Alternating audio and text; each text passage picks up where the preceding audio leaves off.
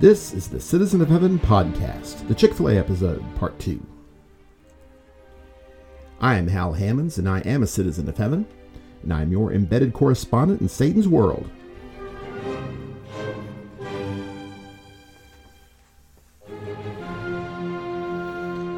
I bring this message of hope today from Pensacola, Florida. This is report number 43, dated January 28th in the year of our Lord 2020.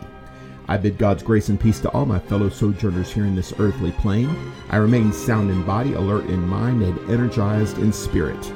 In this week's podcast, I will share with you more lessons I've learned from my local Chick fil A.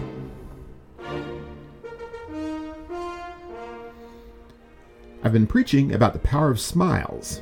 Joy is meant to be shown and shared. It makes all the difference in the world, in our interactions with others, as well as our own personal development. I've been reading the lyrics to Closed on Sunday from Kanye West's new album. This is why I don't listen to hip hop.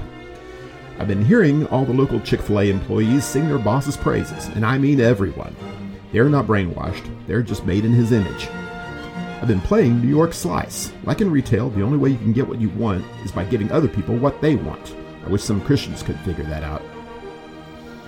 Are you ready? Here we go. This is what I've been preaching.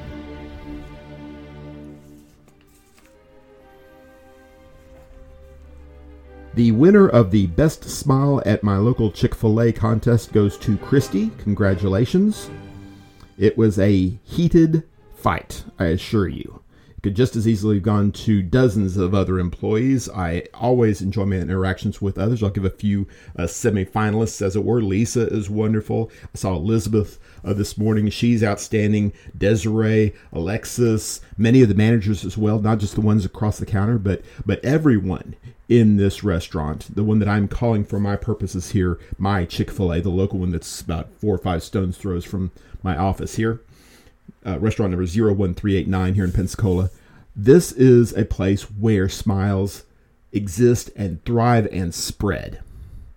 And it's an important thing. I was just talking to the hiring manager, Stephanie, today uh, about this. And she says that, and, and I see this working as well, it's not just that they are encouraging customers to have a positive attitude and by by being smiley and being positive they're encouraging people to come back maybe another time and enhancing their experience there's also an environment they are creating for their workers where not only are the individual workers happy and smiling but they're encouraging other people to do so as well. And you know this in any human interaction. If you are smiling in the company of other people that smile tends to be contagious.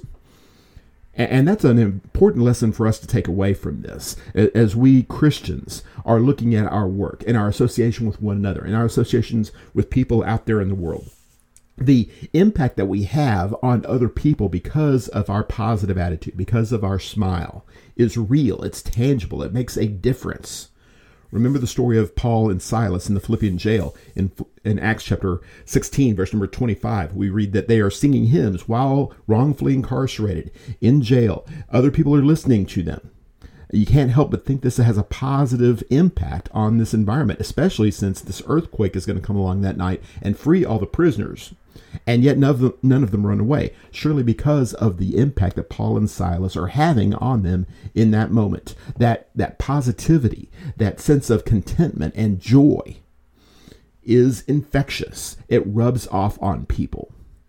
And we can take delight in that because not only is it also for the impact that we're having on other people, there is also a sense in which we as Christians come together in joy and that our love, our appreciation, our, our sense of contentment and, and satisfaction and genuine happiness is shared among brothers and sisters in Christ. I was just looking at Philippians chapter 1, verse number 3 and 4. I thank my God in all my remembrance of you, always offering prayer with joy in my every prayer for you all, in view of your participation in the gospel from the first day until now. He's saying that even from a distance, from a long way away, he can read letters from these brethren. He can pray prayers on their behalf and have confidence that they are thriving in the gospel. And that brings a smile to his heart.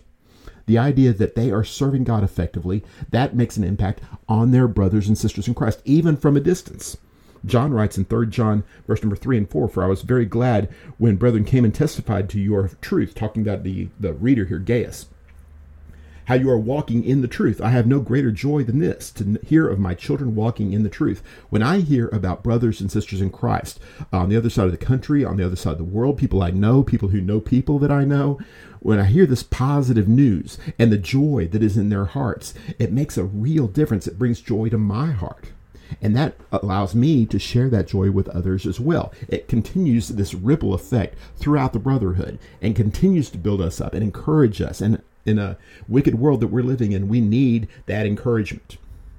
And even beyond that, it's not just that we're helping other people, we're helping people on the outside see Jesus living in us. We ourselves, the more we smile, the more we deliberately inject the appearance of joy, not just joy itself, but the appearance of joy into our lives, the more positive and the more joyful we become. It, the the appearance becomes the reality, as it were. We actually become joyful because we are acting joyful, as it were. The smile is going to create the mood. Uh, now, there's a sense in which, of course, the mood creates the smile, but it doesn't have to work that way. If you go into your life, including and particularly circumstances that are not necessarily uh, positive, if you take a positive attitude towards those things, you put a smile on your face, before too long, you may wind up tricking yourself into thinking you're actually joyful. And thinking that you're joyful is basically the same thing as being joyful, right? We may not think of washing feet, for instance, as a positive kind of thing. John 13, verse 14 tells us that Jesus washed his disciples' feet and encourages us to do the same thing. If we will have that attitude of service, wanting to be with other people, wanting to lift them up and to elevate them, then we find before too long that by pursuing this course of action that we have chosen for ourselves, that we know is best for us, that we know honors God, and by doing it with a positive attitude, we may find that we are actually finding joy in our service. And beyond that, of course, encouraging them to find joy in our service and spreading the service and spreading the joy on down the line to whoever we come in contact with. That is how we not only serve Jesus in this life, but also serve him happily and joyfully. And let's be honest, doesn't that sound like a much more positive experience for us and a much more attractive experience for people who are on the outside thinking about giving their lives to Jesus Christ? A smile makes all the difference in the world. Anyway, that's what I've been preaching.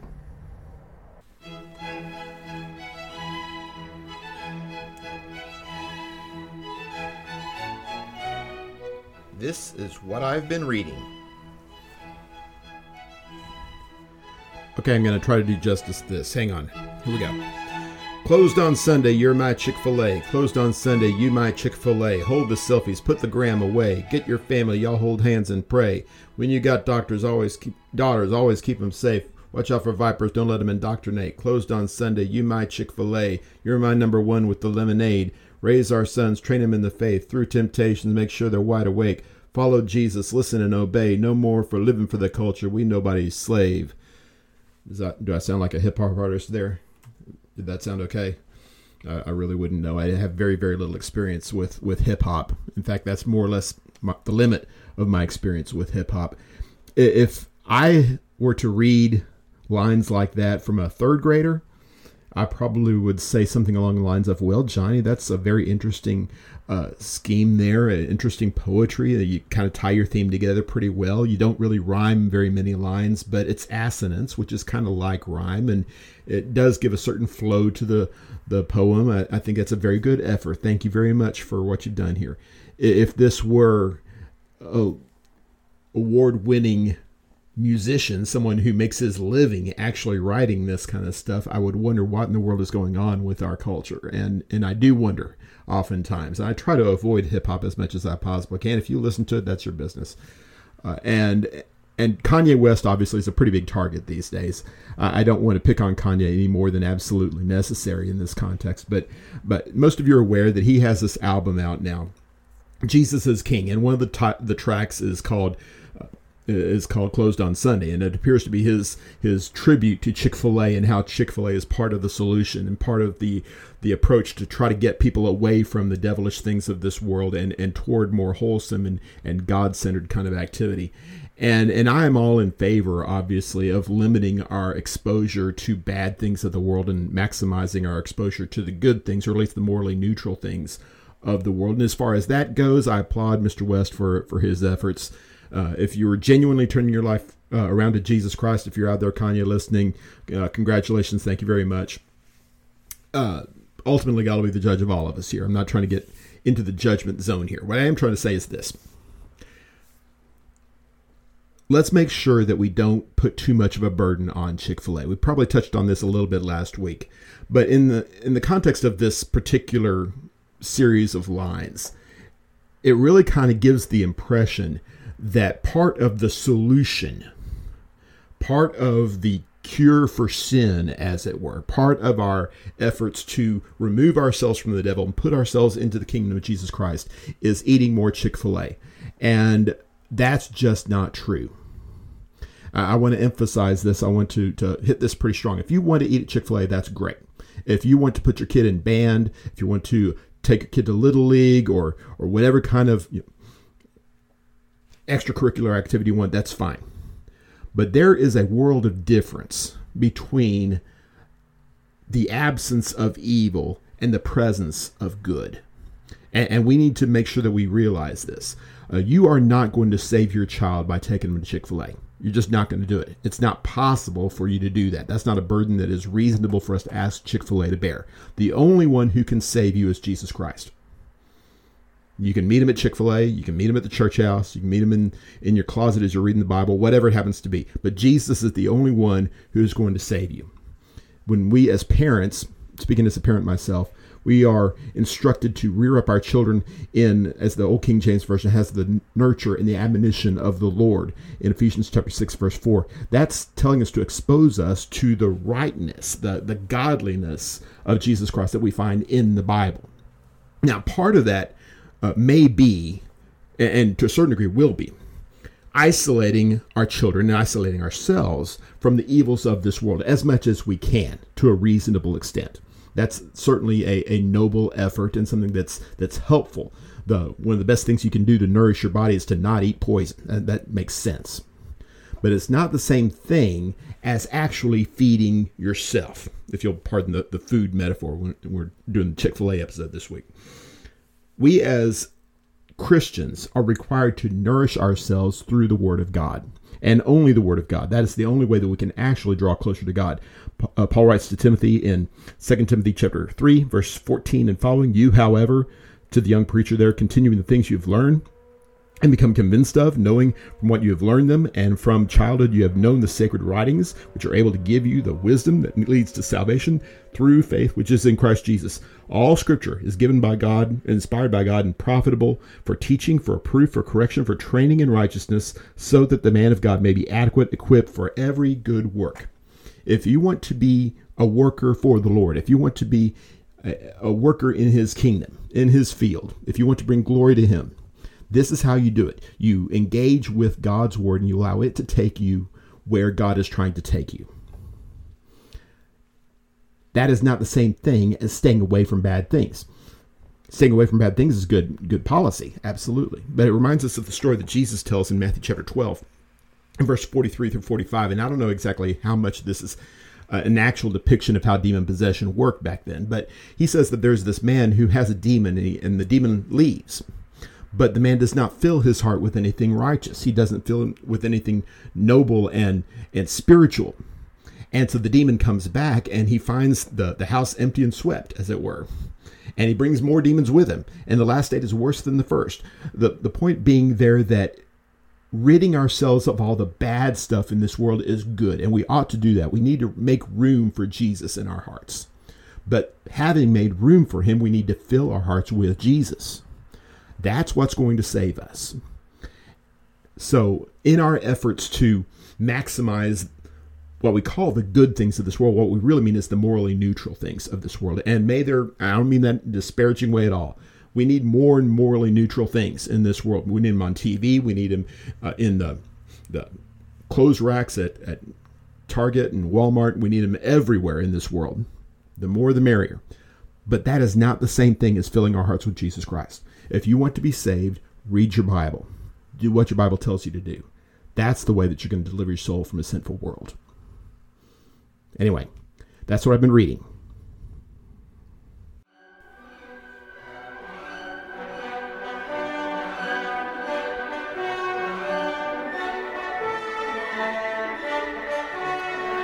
This is what I've been hearing.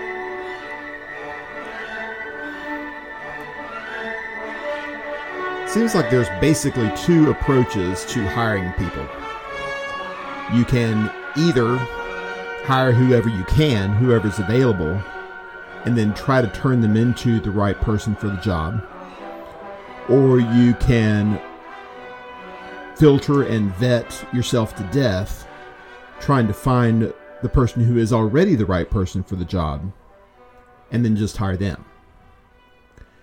It's a matter of whether you want to do your work beforehand or afterward, I suppose. And my Chick fil A is firmly committed to the latter of these. The hiring process is long and arduous. I've heard several people describing it. You go through three or four different levels of interviews. And at the end of the day, if you manage to make it all the way through, you meet with the owner operator, a man named Robert Barnes. And this interview could last an hour to hour and a half or so and it typically ends with the interviewee in tears, but the good kind of tears, not the bad kind.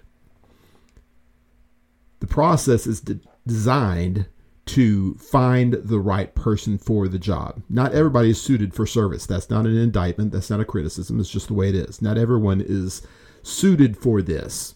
And they are determined to find the people who are and to hire them and to keep them. And as a result, the people who manage to make it through all of these various filters and wind up with a job at my Chick fil A tend very strongly to get hired and to stay hired. If you manage to make it to the point where you're a trainee, the overwhelming majority are going to stick with it and stick for a while, for at least several months and perhaps much, much longer than that. So it's not surprising necessarily that the people who make it through the process love their boss. And I this is something that's somewhat surprising. I've worked in in uh, secular jobs at various places, had various experiences with employers and employees and, and that sort of thing. Very rarely, in my experience, have I seen a workforce that is completely devoted to their boss. They love their boss. How does something like that happen? Well, it happens because their employer has a passion for this business and he is finding people who share that passion. And because of that, they wind up on the same page, or maybe they more find out that they've always been on the same page. And they're supporting one another and they're encouraging one another. And there's no reason why this should not be a symbiotic relationship where they grow off of one another. They're all working toward the same goal. Their success for one is success for the other. There's no reason why there should not be a positive relationship between employer and employee. Obviously it's not always like that but it is here and that is a, a tremendous source of encouragement to me that this kind of relationship can exist. And it reminds me, I don't want to get too, I, don't want to put Mr. Barnes in a position of, of playing God, as it were, playing the part of God. But I will say this that when we come to Jesus Christ, when we find in him a leader that inspires us, that gets the most out of us, we come to him because we admire what he stands for. Now, it doesn't have to work this way. It could be that Jesus just throws the net out there and grabs anybody he possibly can and drags them on board the boat and tries to convert them all into Christians, as it were. In fact, he says it's very much the opposite. The parable of the dragnet that Jesus gives to us in Matthew chapter 13 specifically speaks to this. The net goes out there and it catches a lot of stuff, but it does not catch just good fish, and the ones that are not good are cast away. There are people who come to the gospel for whatever reason. Maybe to impress a boyfriend or girlfriend, maybe to impress mom and dad, uh, maybe that's where the business contacts are, whatever it happens to be. But they're not coming because they really buy into Jesus Christ and Him crucified. They don't accept His goal, His aspirations. They don't share in Him. They don't have anything in common ultimately with Him. And ultimately, their service is going to fail. They're probably going to drop off entirely. What Jesus does instead is he tells us what we are in for. He tells us up front. There's a large crowd gathering in Luke chapter 14 and verse 25 and following. And, and this is the t- habit that Jesus seems to be in. And it seems to be rather self defeating when it looks like things are really taking off, when more and more people really, really want to work in his service. He seems to deliberately turn people away. We read starting in verse number 28 26 If anyone comes to me and does not hate his own father and mother and wife and children and brothers and sisters, yes, and even his own life, he cannot be my disciple. Whoever does not carry his own cross and come after me cannot be my disciple. And then he gives a couple of analogies about the, the, the one who wants to build a tower but doesn't count the cost beforehand, the king that wants to go to war and doesn't realize how many people he's going to need to go into battle first. Those are not reasonable things. They go in forewarned. And Jesus forewarns us. Be aware of what discipleship is going to cost you. This is what being my disciple means. He says in verse number 33 as the, conversation concludes So then, none of you can be my disciple who does not give up all his own possessions. Now, it doesn't mean there that you have to literally become a pauper, that you literally do what he told the rich young ruler to do in Luke chapter 18 to sell everything that he had and give it to the poor. That's not a commandment for each one of us, but it is a mandate that we put his priorities first of all. And anything that is ours is potentially his. That we have to surrender every aspect of our being, uh, every goal, every personal achievement, every honor. Nothing is sacred. Nothing is sacrosanct. Everything is subject to Jesus Christ. And it's in the same context that he says in verse 34 Therefore, salt is good, but if even salt has become tasteless, with what will it be seasoned? It is useless either for the soil or for the manure pile is thrown out. He who has ears to hear, let him hear. He's talking about our, our influence around people. That we have to make sure that we are pure, that He preserves us, and that we preserve ourselves. If we are not His kind of people, we can't do His kind of job, is what He's trying to say.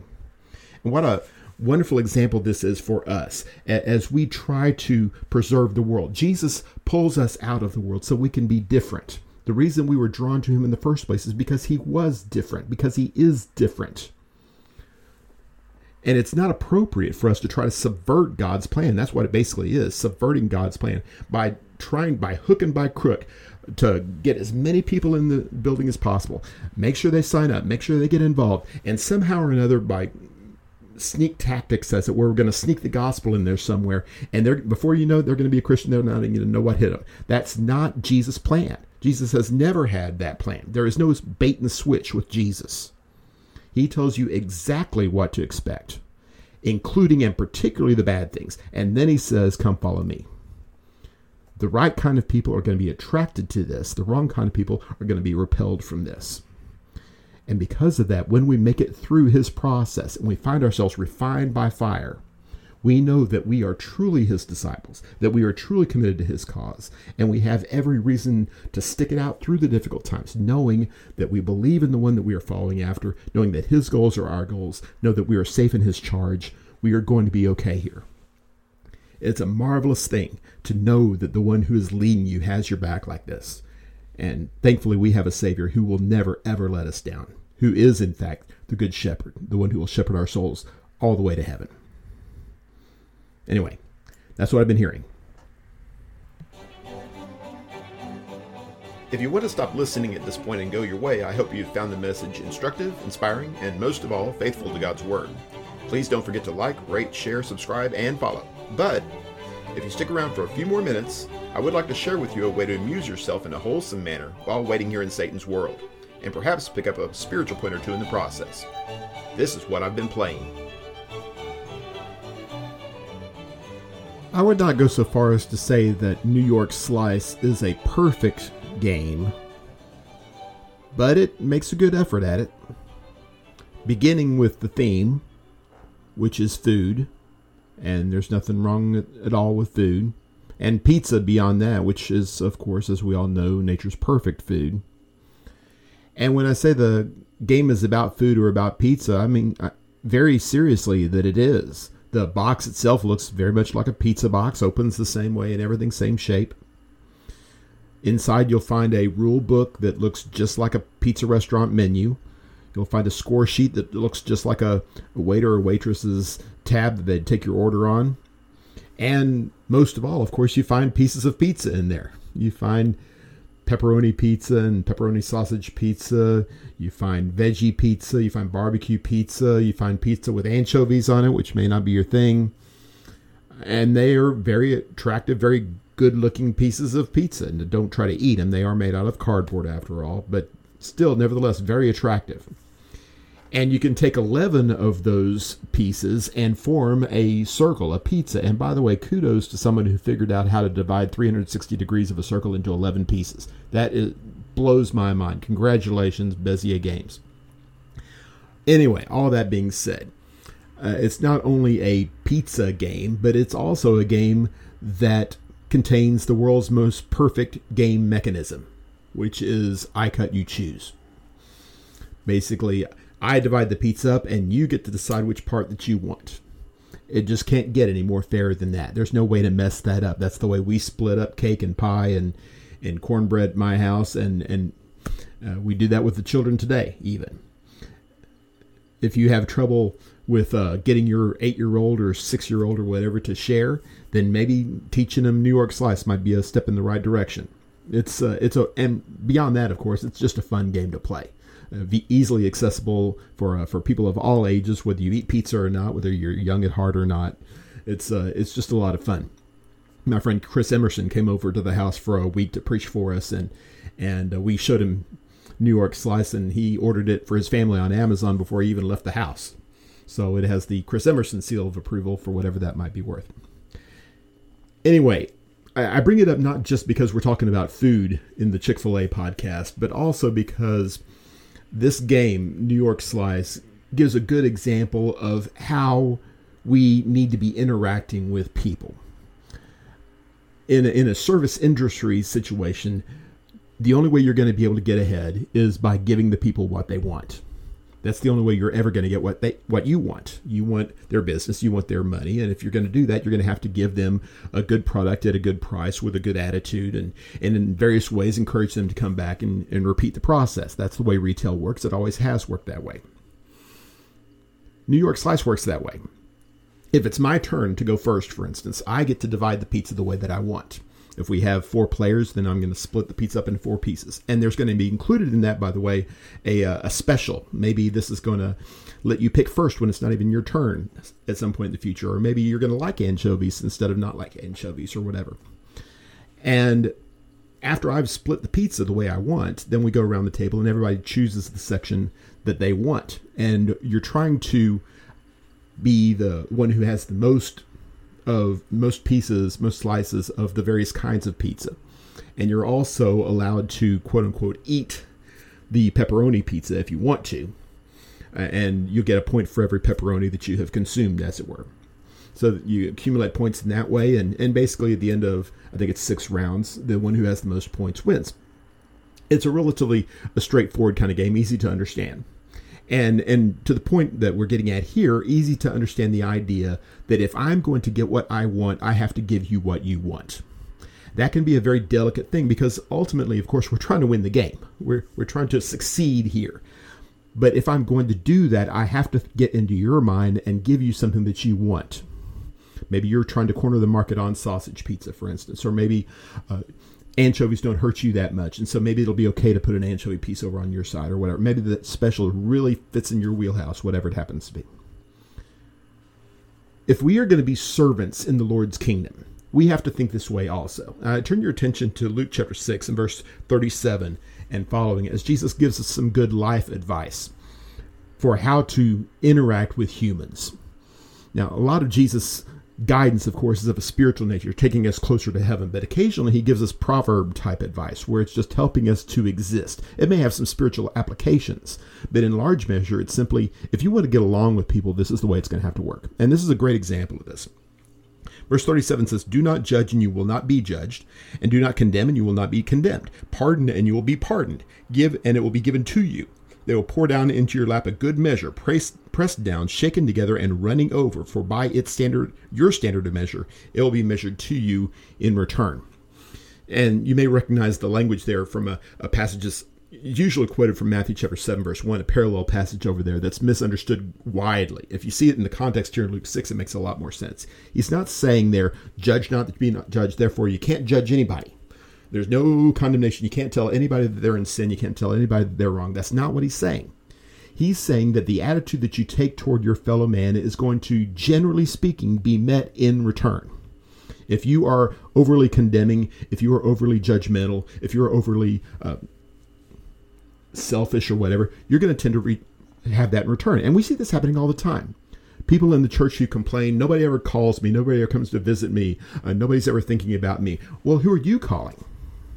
Who are you visiting? Well, I don't have time to call. I don't have time to. Okay, well, there you go. That's the way it tends to work. I'm not saying it's okay to ignore people who are infirm or sick or, or older or anything like that. That's not what I'm saying. But I am saying that if you are the kind of person that doesn't go out of their way to help other people, you're going to tend to meet with that kind of attitude in return. And so, what we need to do as a society in general, and what we need to do as the people of God in particular, is always be looking for ways to help other people. Always be looking for ways to extend ourselves for others' benefit, not just so that they will be served, although that's important, but also so that they will be in position to serve us. And of course, ultimately, that all of us will be in position to serve Jesus Christ. The twist, of course, is that this there are exceptions to this. Sometimes we will knock ourselves out for somebody else, and they will not, in fact, give to us in return. And that's unfortunate. But ultimately, the important thing is for us to remember that we are serving Jesus here. And if we will give to Him as we ought to at all times, regardless of circumstances, we can find that Jesus will, in fact, give to us in return. Not because we've earned it, because we have shown that we are willing and eager to follow after his example. As he goes on to say in the same context here, that um, verse number 40 a pupil is not above his teacher but everyone after having been fully trained will be like his teacher. We're learning after jesus. We're becoming like him in all things. And because we are trusting in him because we're going in his way following after his example growing to be more like him every day of our lives learning how to serve we will not only be drawn closer to Him and His example, but also perhaps encouraging somebody else to do the same thing. Anyway, that's what I've been playing. Thank you for listening to the Citizen of Heaven podcast. If you profited from your time here, I have a few requests of you. Please pray for me and for this work. We need more citizens of heaven, and our prayer is that we be part of achieving this objective. Please subscribe to this podcast and give a good rating on iTunes and other sites that allow you to do such things, and spread the word to your friends. Please follow my work through my website, www.halhammons.com. There you'll find links to articles, videos, and books of mine. Seek me out on social media. You can find me on Instagram, YouTube, and especially Facebook. Look for me and for my pages The Final Word, The Preacher, 20 Pages a Week, and Citizen of Heaven. Until next time, be strong and courageous fight the good fight of faith, and do all things in the name of the Lord Jesus. This is Hal Hammons, the citizen of heaven, signing off.